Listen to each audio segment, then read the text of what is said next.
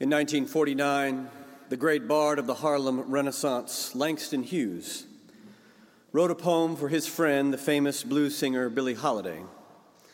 In his endeavor to capture Billie Holiday's brilliant but tortured existence, Hughes tried to express what it feels like to be completely submerged in sadness and wondering if anything could relieve the pain. He began the poem with a beautiful turn of phrase What can purge my heart of the song and the sadness? What can purge my heart but the song of the sadness? What can purge my heart of the sadness of the song? In three questions, Langston Hughes captured the feeling of grief. When we lose someone or something we love, when someone or something is tragically taken from us, our hearts fill with a sadness we call grief. A sadness that manifests, as we know, in those stages denial, anger, bargaining, depression, and if we're lucky, acceptance. To live as a human being in this finite world and love anything is to risk loss and experience grief. Alfred Lord Tennyson famously said, It is better to have loved and lost than never to have loved at all, but it sure doesn't feel that way when the grief sets in. There are certain losses, like the loss of a child, or a parent, or a friend or family member, that cause immense grief. The kind of grief that we have to take day to day. The kind of grief we can't just shake off, but can only learn how to live with the kind of grief that never fully goes away but simply changes and eases and grows less intense, the kind of grief that doesn't actually disappear but over time can become easier for us to carry. When we are grieving, it's hard for our minds to think clearly. But if you think about it, grief is one of the ways we human beings love people love the people who are no longer with us. Jesus commands us to love God with all our hearts, souls, minds, and strength, and our neighbors as ourselves. And grief is one of the ways we love our neighbors who have already died and gone on to be with God. Grief is a form of love. And yet, there is a dangerous side to grief that nobody tells you about when you lose your first pet or your first grandparent or your first love. Grief requires expression, and it cannot be carried alone. When grief is not shared, it becomes unattended sorrow, a bleeding wound. Grief must be talked about. Grief must be communicated. Grief must be expressed, or it eats us alive from the inside out. Grief must be shared. Grief must be carried collectively. Grief must be borne in community, or the weight of grief will crush us. There is a problem, though. We live in a society that does not know what to do with grief. Instead, it fears grief, ignores grief, individualizes grief, privatizes grief, silences grief. We live in a society that has very few places where we can bring our griefs or express our griefs or people who can help us bear our grief, save a few brave therapists and counselors, and almost no communities who can help us bear our grief. Instead, there is Facebook, a platform filled with groups ready to welcome all who are grieving so long as you are willing to turn your grief into anger and hatred toward other human beings. So much of our human division and our current American dilemma can be traced to our denial of death and our suppression of grief, not knowing what to do with grief. As James Baldwin wrote, perhaps our whole human trouble, the root of our human trouble, is that we will sacrifice the beauty of our lives and imprison ourselves in totems, taboos, crosses, blood sacrifices, steeples, mosques, races, armies, flags, nations, in order to deny the fact of death, which is the only fact we have. He says, It seems to me that one ought to rejoice in the fact of death. One ought to decide, indeed, to earn one's death by confronting with passion the conundrum of life. We are responsible to life, he says. It is the small beacon in that terrifying darkness from which we come and to which we all return. And we must negotiate this as nobly as possible for the sake of those who are coming after us. One of the few communities that is supposed to be a place that refuses to deny death and is called to empower people to express their grief is the church.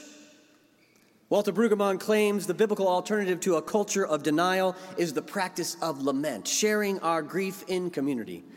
This is where the celebration of All Hallows Eve and All Saints' Day was born each year.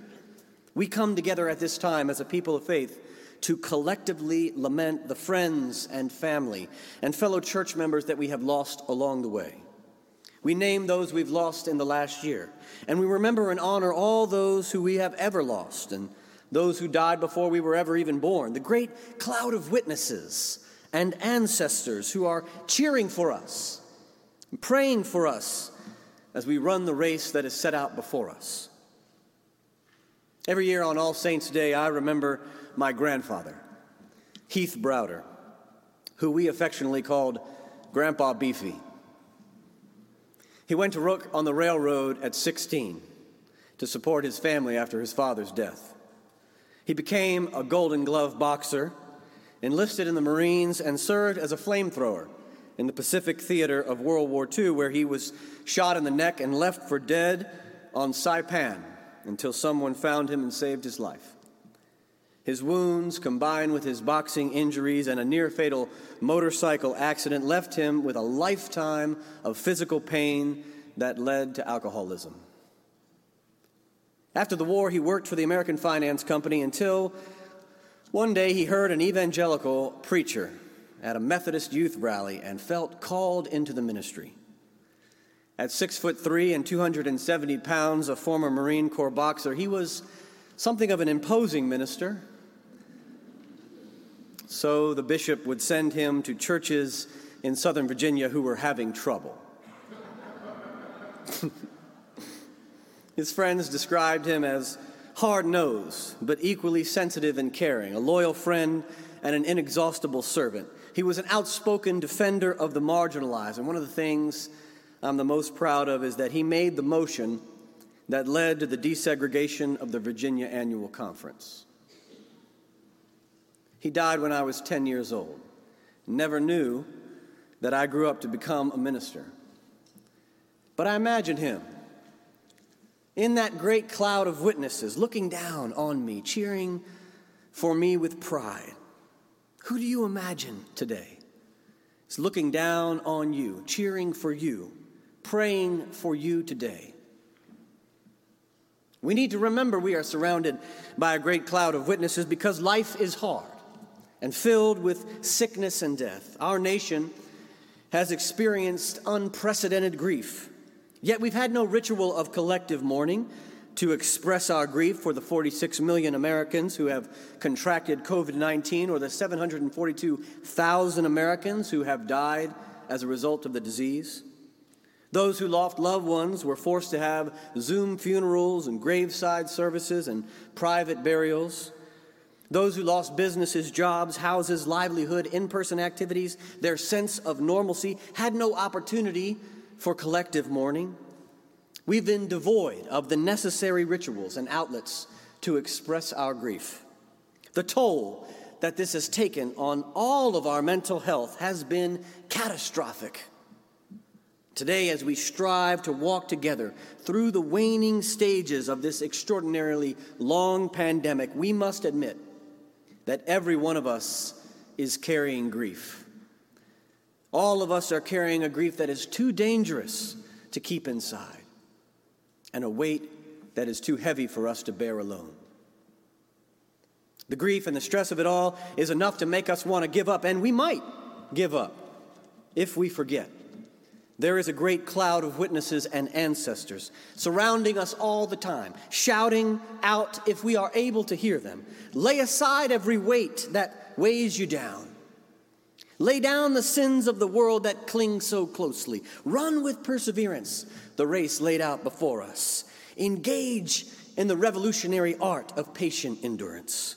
Be steadfast. Develop the means of resistance and resilience. Do not grow weary or lose heart in your struggle. Lift up your drooping hands, strengthen your weak knees, make straight paths for your feet, so that what is injured may not be put out of joint, but rather be healed. Find the resources, the chutzpah, the grit, and the fortitude to persevere and press on. Press on, as Paul told the Philippians. Press on toward the goal of the prize of the high calling of God in Christ Jesus. When you feel like giving up, look around you and remember the great cloud of witnesses and ancestors are saying, Never give up. Keep on going. As Vincent Harding taught us to sing, have courage, children, and don't get weary. Though the road is long, we are building up a new world, and builders must be strong. A few weeks ago, I was having one of those days. You know what I'm talking about. Where my grief was overwhelming. Grief over the politics of death in our country, all the losses we've suffered from COVID 19, the state of the world, grief over the state of the church, making me feel like I wanted to give up. I was devastated, disappointed, and depressed.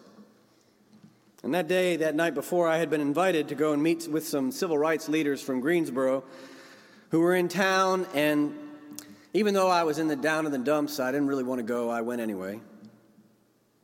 Turned out to be Reverend Joyce and Nelson Johnson. I'd never met them before. They had led a march in 1979 in Greensboro that was supposed to be a peaceful labor rally to improve conditions for textile workers, but it later became known as the Greensboro Massacre because it was attacked by 40 Klansmen with the help of the Greensboro Police Department and led to the Klansmen killing five people and injuring 11 more. Those who died were three labor organizers, white men, one Cuban man, and one black woman who was Reverend Joyce's best friend, Sandra Smith. The trauma was enormous. But out of the ashes of their grief, the Johnsons launched an unprecedented American experiment to deal with the injustice of that fateful day, modeled on the process used in post apartheid South Africa in 2004. They successfully launched the first Truth and Reconciliation Commission on American soil. And as I sat in a circle of city leaders, listening to Reverend Joyce and Reverend Nelson tell the story of the Greensboro Massacre and the Truth and Reconciliation Commission, I was absolutely blown away by their resilience and perseverance and patient endurance. Suddenly, all the grief that I was feeling was put into a different light, and I gained a new perspective. I thought to myself, if they could keep on going after all the trials and trauma that they'd been through, then so could I. Reverend Joyce then showed a video of the massacre that had images of her friends' bodies. And it ended, as, it, as that video ended, she began to cry as if the pain was still as vivid today as it was for her back in 1979. She looked up at this group of clergy and city leaders and she said, There's a heaviness that comes over me whenever I watch that video. I don't think it'll ever go away. There's a wound that was created that day that will always exist inside me, but we can use that wound, she said, as a source of energy for our fight for truth and reconciliation. But for us to release the heaviness and find energy from that wound, she said, we have to sing. And that's when she started singing an old gospel song.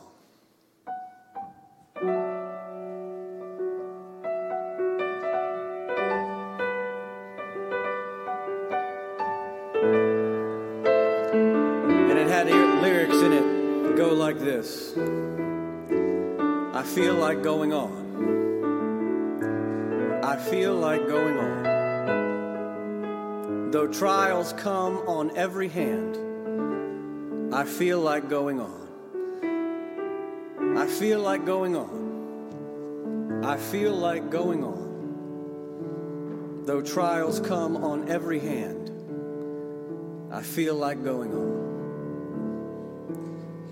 And Reverend Joyce said, Sing it with me now. And even though I didn't even want to be there, and I did not feel like going on that day as I started to sing along with these two civil rights heroes and legends, rather mysteriously, I started to feel like going on, like pressing on. The Spirit was moving inside me, and Reverend Joyce's testimony and her song were right on time for me. It was exactly what I needed to hear at that exact moment in my life. And I left that meeting with that old gospel song resounding in my head and in my heart. I feel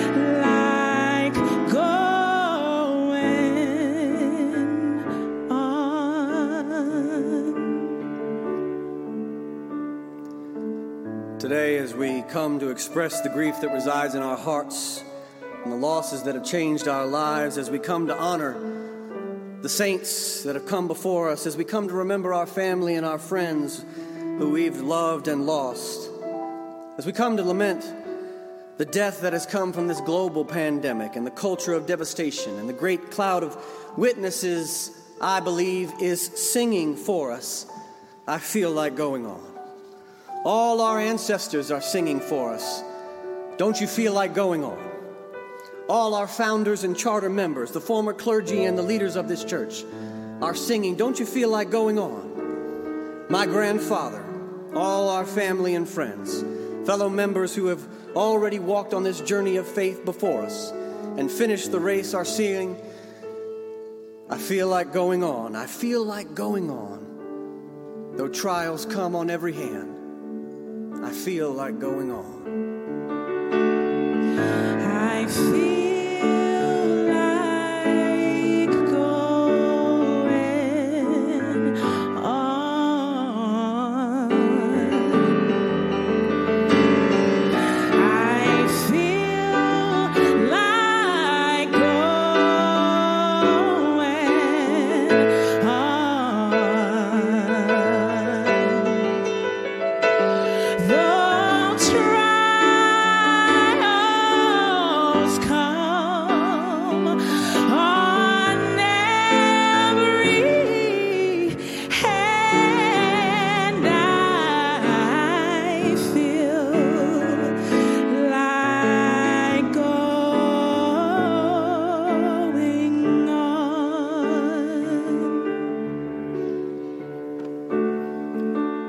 One way for us to continue to love those that we have lost is to grieve.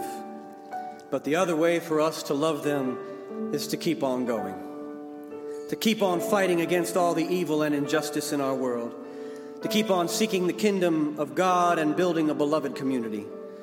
The other way to love them is to turn our wounds into a source of energy for the road ahead.